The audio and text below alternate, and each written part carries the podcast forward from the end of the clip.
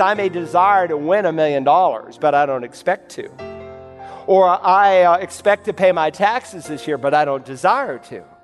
Listen, either desire or expectancy missing, you don't have hope. Hope in the New Testament has those two key ingredients. Hello, and welcome to Search the Scriptures, the Bible teaching ministry of Dr. Carl Broggi, Senior Pastor at Community Bible Church in Beaufort, South Carolina. We're in a study of Romans, and today from chapter 5, we begin a look at trials and tribulations in the life of a believer. Our passage includes verses 3 through 5, and the message is entitled Maturity Through Tribulation. I want to invite you to take the Word of God this morning and turn to the book of Romans, chapter 5. We're continuing our verse by verse exposition of this great letter. I hope you bring a Bible to church. I promise you'll get 50% more out of any sermon I preach if you have a copy of the Word of God. Now, this morning, I want to speak to you about your theology of persecution. You say, Well, Pastor, I'm not a theologian. Yes, you are. Everyone's a theologian. The word theos, we get our word theology. It means God. Logos means word or thought or expression. And so a theology is the thought, the word that you have about God. It's the way you think about God. And everyone has a theology. Even the atheist has a theology. When he thinks about God, he rejects his existence and he says there is no God. The agnostic has a theology. When he thinks about God, he says, agnosis, I don't know if there's a God. The pantheist has a theology. Pan means all. The pantheist would say, All is God. God is all. This pulpit is God. That chair you're on is God. The air is God. You're God. Everything's God. Everyone has a theology. It doesn't matter what your frame of reference may be. We all have a theology. We all have a theology of sorts. The question is is it a true theology? Is it an accurate theology? Sometimes people kind of rear back their shoulders and say, Well, I believe. And they begin to pontificate with a sense of authority. Listen, you can believe it all you want, but if it's not accurate, it doesn't matter how sincerely you embrace it, you're sincerely wrong. And so God has given us a plumb line. We call it the Holy Scripture. It's the only book He ever wrote, the only book He ever inspired.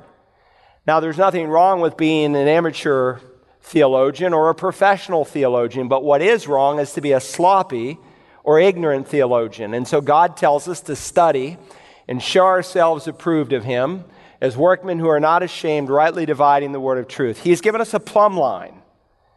He's given us a standard, a measuring stick. The word canon is from a Latin word that means a measuring rod. And so we speak of the canon of Scripture. We're saying the canon of Scripture is a measuring stick in which to evaluate all truth.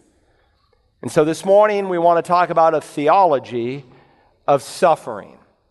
Now, if you were here last time, we looked at verses 1 and 2. As you can see from the outline, we're going to focus this morning on verses 3 through 5. But to give us a running start, let's begin reading in verse 1 of chapter 5. Romans 5 now, beginning in verse 1.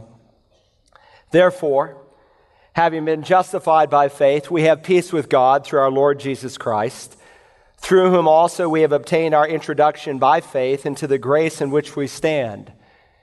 And we exult in hope of the glory of God. And not only this, but we also exult in our tribulations knowing that tribulation brings about perseverance, and perseverance, proven character, and proven character, hope. And hope does not disappoint because the love of God has been poured out within our hearts through the Holy Spirit who is given to us.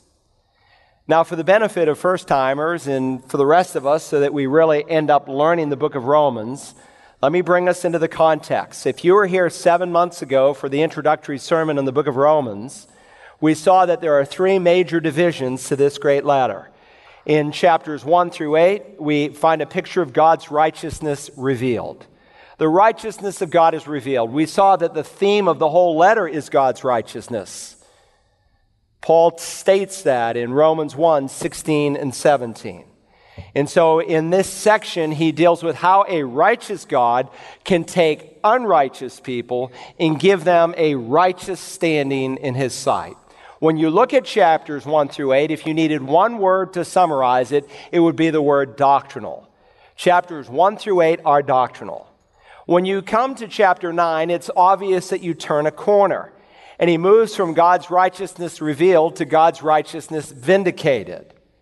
And God vindicates his righteousness in that, if you remember at the close of chapter 8, a very famous, popular chapter, often quoted, Paul reminds us that nothing can separate us from the love of God that is in Christ Jesus, that God has loved us with an eternal love, which naturally would bring up a question. Well, wait a minute. God said under the old covenant that he loved Israel with an everlasting love. And if God loved Israel with an everlasting love, and if he came to his own and his own received him not, then what's Israel's state? How does God view Israel today? Because God made some unconditional promises. He made an unconditional covenant with the people of Israel. And so in chapters 9, 10, and 11, he vindicates his righteousness. He speaks of Israel's election in chapter 9, Israel's rejection in chapter 10, and their future restoration in chapter 11. In one word, that section is the national section. Now, when you come to chapter 12 and verse 1, you turn another corner in this great letter. It begins with the word therefore. And it is a picture of God's righteousness applied. And so in chapters 12 through 16, he applies the great doctrines that he spent 11 chapters explaining to us. Section 1 is doctrinal, it is God's righteousness revealed. Section 2 is national, it is God's righteousness vindicated. Section 3 is practical. It is God's righteousness applied. And we saw that each section in turn divides into three sections. So we're in the doctrinal section. And in the doctrinal section, he highlights three major doctrines. First, after he gives the introduction in 1 1 to 17, beginning in 118 all the way through 319, he deals with the doctrine of condemnation. And his thesis is simple that no one can claim innocence before God because no one can claim ignorance about God. Wherever you live on the planet, God has revealed himself in some way. You may never have had a Bible, you may have never have heard the name of Jesus, but God has given you enough light to hold you accountable. Men often suppress the light they have, and so they never hear anymore. But he demonstrates the condemnation of man. And so when we come to chapter 3 and verse 20, he turns a corner and he moves from the doctrine of condemnation to the doctrine of justification. He gives us first the bad news so we can understand the good news. And so in 321, he explains that we're not saved by good deeds, we're saved by the grace and mercy of God. And then when we come to chapter 6, we'll turn another corner in the doctrinal section, and it'll move from the doctrine of justification to the doctrine of sanctification. Justification is what happens the moment you're saved, it speaks of your position. Sanctification speaks of your standing, of your practice. Justification views you as God has declared you. Sanctification is what God is making you. And so when we come to chapters 6, 7, and 8, of course, before we can apply 6, 7, and 8, we have to understand 3, 4, and 5. And understand 3, 4, and 5, you have to understand 1, 2, and 3. And so there's a, a, a, building that he is laying here and unfolding for us. And he's going to show us in this third section that the Lord Jesus not only dealt with the penalty of sin, but the power of sin. Now let's zoom in on the immediate context. When you come into chapter 5, what's the first word? Therefore. And of course, you want to know what is it there for? This is the fifth therefore in the book of Romans. He's just explained man's sinful heart in need of redemption. He's taught us in the third chapter that we're not saved by works, by ritual, by ancestry, or one's position, but only by the grace of God. In chapter 4, he illustrates that through Abraham. And he demonstrates that Abraham had peace with God because he came to God on God's terms. And if you want to have peace with God, you must come God's way. And so chapter 5 begins, therefore, having been justified by faith. What's the last word of chapter 4 in your Bible? What's the last word? Justification. That's the theme of the fourth chapter. And so when he gives us a whole chapter on Abraham and a brief snippet on David, it's not just to give us a biography on those men, but then to take that information and to apply it. And so, having just explored this great father of the faith, Abraham, now he wants us to experience the kind of walk that Abraham knew. Therefore, having been justified by faith, we have peace with God through our Lord Jesus Christ. Now, there's no more slides, so bring a Bible if you need one. Talk to me, all right? I've done you a disservice, I think. So many of you stopped bringing your Bible. So many new believers don't know where they are and they're dependent on these slides, so bring a Bible. All right, I know who you are. Therefore, having been justified by faith, we have peace with God. Now, he's not talking about the peace of God, that feeling of peace, that peaceful state within your heart. He's talking about peace with God. That peaceful state uh, that you may experience is what we call elsewhere the fruit of the Spirit. And you may or may not be experiencing the fruit of the Spirit in your life today. He lives in you, He indwells you, but He's not necessarily filling you. Well, we spoke, if you were here last time for our Thanksgiving message, about the peace of God from Philippians, where Paul said, Be anxious for nothing, but in everything, with prayer and supplication, with thanksgiving, let your request be made known to God. And he says, The peace of God that surpasses all human comprehension shall guard, shall garrison your heart in Jesus Christ. So the peace of God is an internal feeling, it's very subjective. But peace with God is objective. It speaks of how God looks at you. And when we come to verse 10 in this chapter, he's going to say, before we're saved, we're enemies of God. Enemies that God loves, but nonetheless enemies. And so you have to come to terms with God. So look at verse 2 through whom also we have obtained our introduction by faith into this grace in which we stand. And we exalt, not exalt. We saw the word exalt means to lift up. Uh, Exult means to rejoice. We exult, we rejoice in hope of the glory of God. See, because we have peace with God, we have an introduction. Some of your translations say we have access with the Father. And access is okay, it's hard to choose a single word. Uh, but in English, it might imply, not always, but it might imply that we've taken the initiative to come in. But the word prosago that is used here is used in the Bible and in Bible times of someone bringing another person into the presence of royalty. We have an introduction. The Lord Jesus, of course, is the one who brings us in. We have an audience with the king. In the Old Testament, you know, it was written in Hebrew, but it was also translated into the Greek. We call it the Septuagint, abbreviated LXX. The same word is used of someone who comes and worships God, someone who comes into the presence of God. Now, this is a radical thought for someone in the first century. Because under the old deal, under the old covenant, there were all these barriers where man was kept away from God. Remember in Exodus 19, God came to Moses and said, Go tell the people, you've got two days to get ready. Prepare yourselves, prepare even your clothing. Because the day after tomorrow, I'm going to come down on the mountain. And then he said, Mark off a boundary around the mountain for the people and tell them not to go up the mountain or even touch it. Those who touch the mountain must be put to death. Nobody said, Well, I just think I'll go in and see God. Now, God is holy.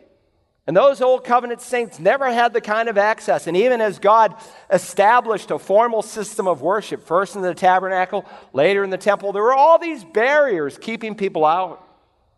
And really, there was only one man who once a year on Yom Kippur, for a short period of time on the Day of Atonement, for a very short period of time, could go into the presence of God.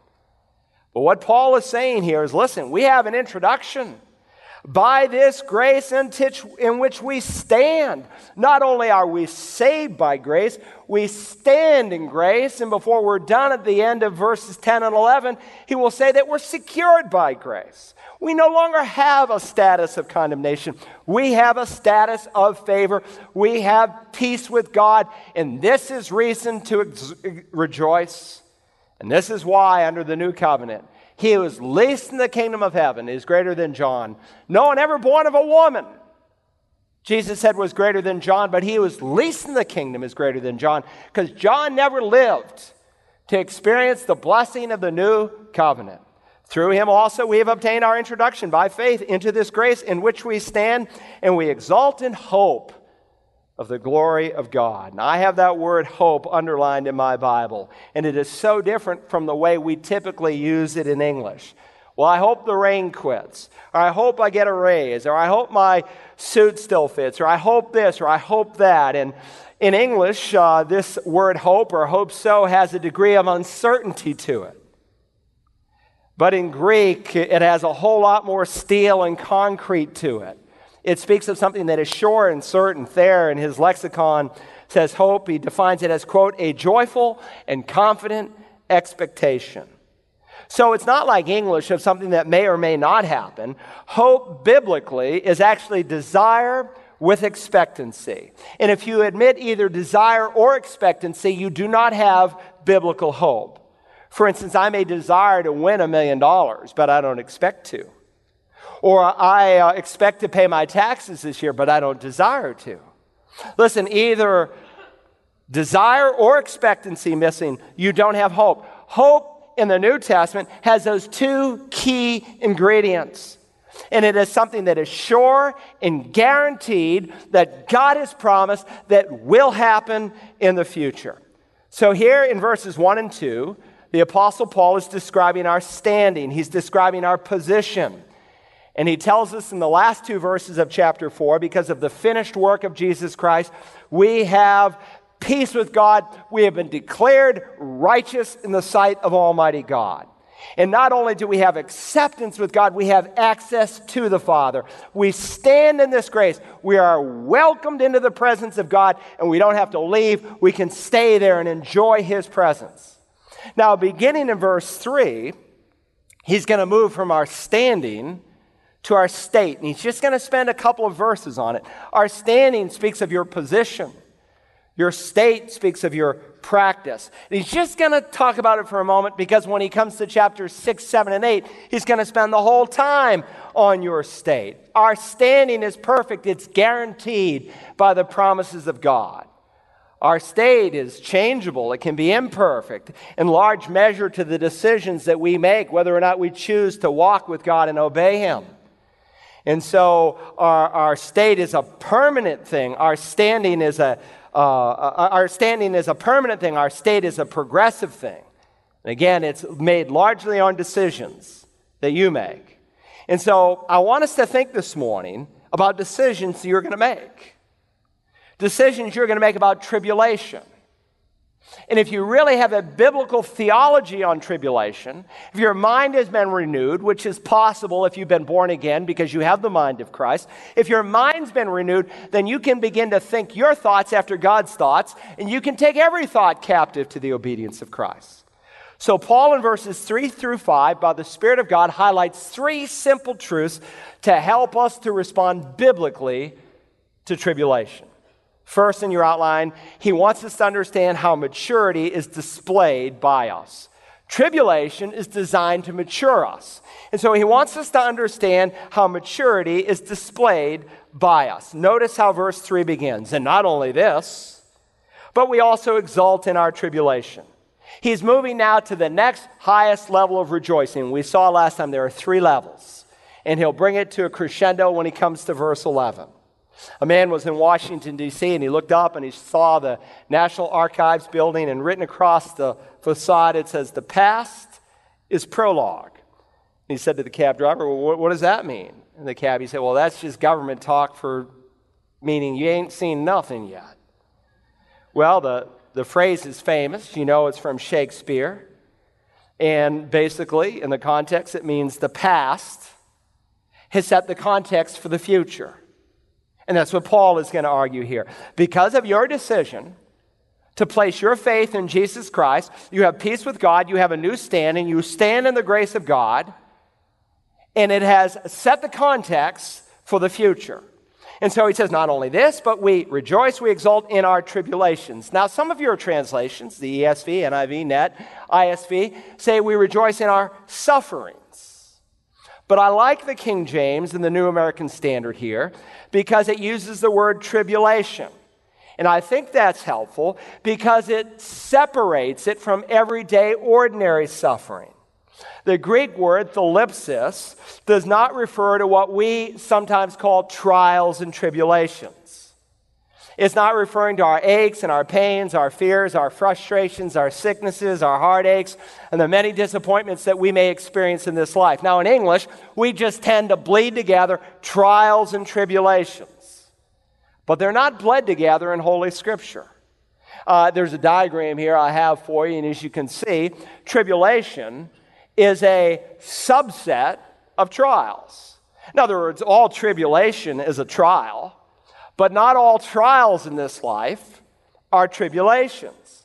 Now, certainly, James said you can count it all joy when you encounter various trials. But while all tribulations are trials of sort, not all trials are tribulations of sort. There's a difference between the two. The word thlipsis literally means pressure.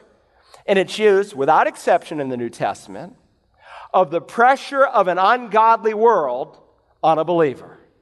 Uh, let me give you some examples. It's a very technical term used the persecution in the Word of God. The Lord Jesus said in Mark 13, For those days will be a time of tribulation, thlipsis, same word, such as has not occurred since the beginning of the creation, which God created until now and never will.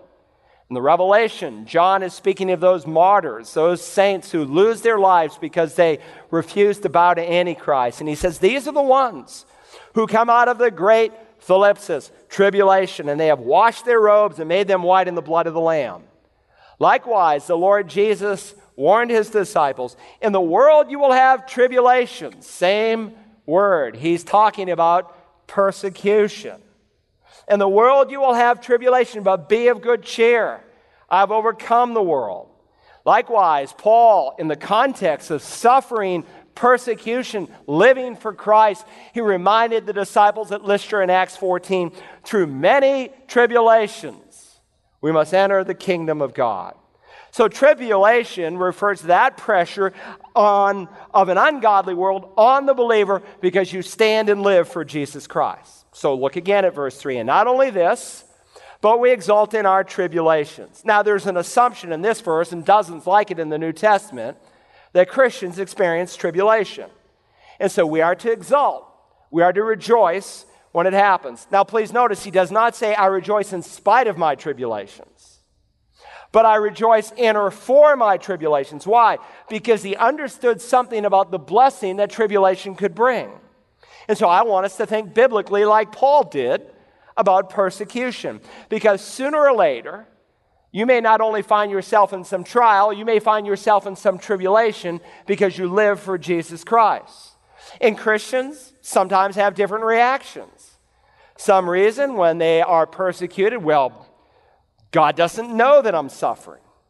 And then upon further reflection, they say, well, no, that can't be true because God knows everything. God can't even see a bird fall to the ground apart from his notice. Now, that, that can't be true. But then the devil may say, well, God knows all things, but God just doesn't care. He doesn't care about you. And then upon further re- reflection, he said, well, that can't be true. God has demonstrated his love for me, and that while I was a sinner, the Lord Jesus died for me. What greater expression of love is that? Not to mention, as Paul's going to argue, the love of the Holy Spirit has been poured out in my heart. Well, the devil may still attack and say, Well, God knows. And God cares. He just can't do anything about it. His hands are tied. The Bible says, No, that's not true either, because nothing is impossible with God. So it's easy to become confused if you do not have a biblical theology of tribulation. So let's read all of verse 3. And not only this, but we exult in our tribulations, knowing, underscore that, circle it in your Bible, knowing that tribulation brings about perseverance. It's very similar to what James says. Is it not? Consider it all joy, my brethren, when you encounter various trials, knowing that the testing of your faith produces endurance. And so we display our maturity only when we rejoice in both trials and in tribulations. And that is only possible if your mind has been renewed and that truth is in the forefront of your mind because you are filled with the Spirit and walking with God and you know what God's Word says.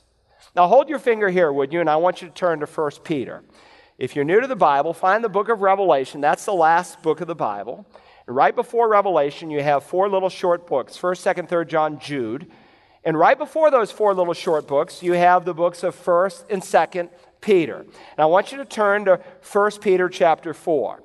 In 1 Peter 4, the apostle deals with this subject of tribulation. So, again, I want us to have a biblical theology, and we're going to let Scripture interpret Scripture this morning. 1 Peter 4, and look, if you will, in verse 12. The first word is beloved.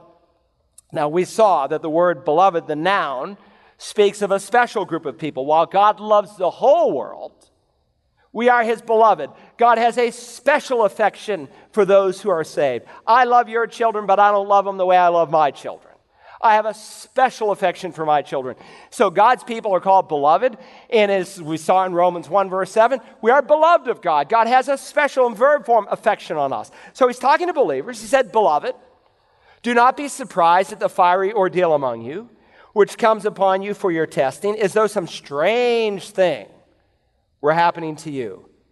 Now drop down to verse 14. He says to God's people, If you are reviled, insulted, for the name of Christ, you are blessed because the Spirit of glory and of God rests upon you. Now look at verse 16.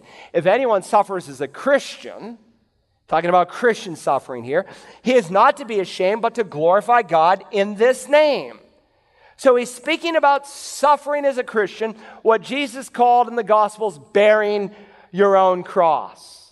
Now, suffering as a Christian or bearing your own cross is not due because you have a, a to the fact that you have a migraine or some backache. It's not even the man you're married to. Now, the man you're married to, ladies, he, he may be cross, but he's not your cross. Jesus is talking about bearing the cross of persecution. That the servant is not greater than his master because they hated him, they will hate you. Blessed are you, Jesus said, when, not if, but when men insult you and persecute you and say all sorts of evil against you falsely on account of me. He doesn't say if it will happen, but when it happens, when thlipsis, when persecution or tribulation comes. And if you live for Christ and you begin to grow as a Christian, you are going to invite persecution. We'll continue today's message, Maturity Through Tribulation, tomorrow.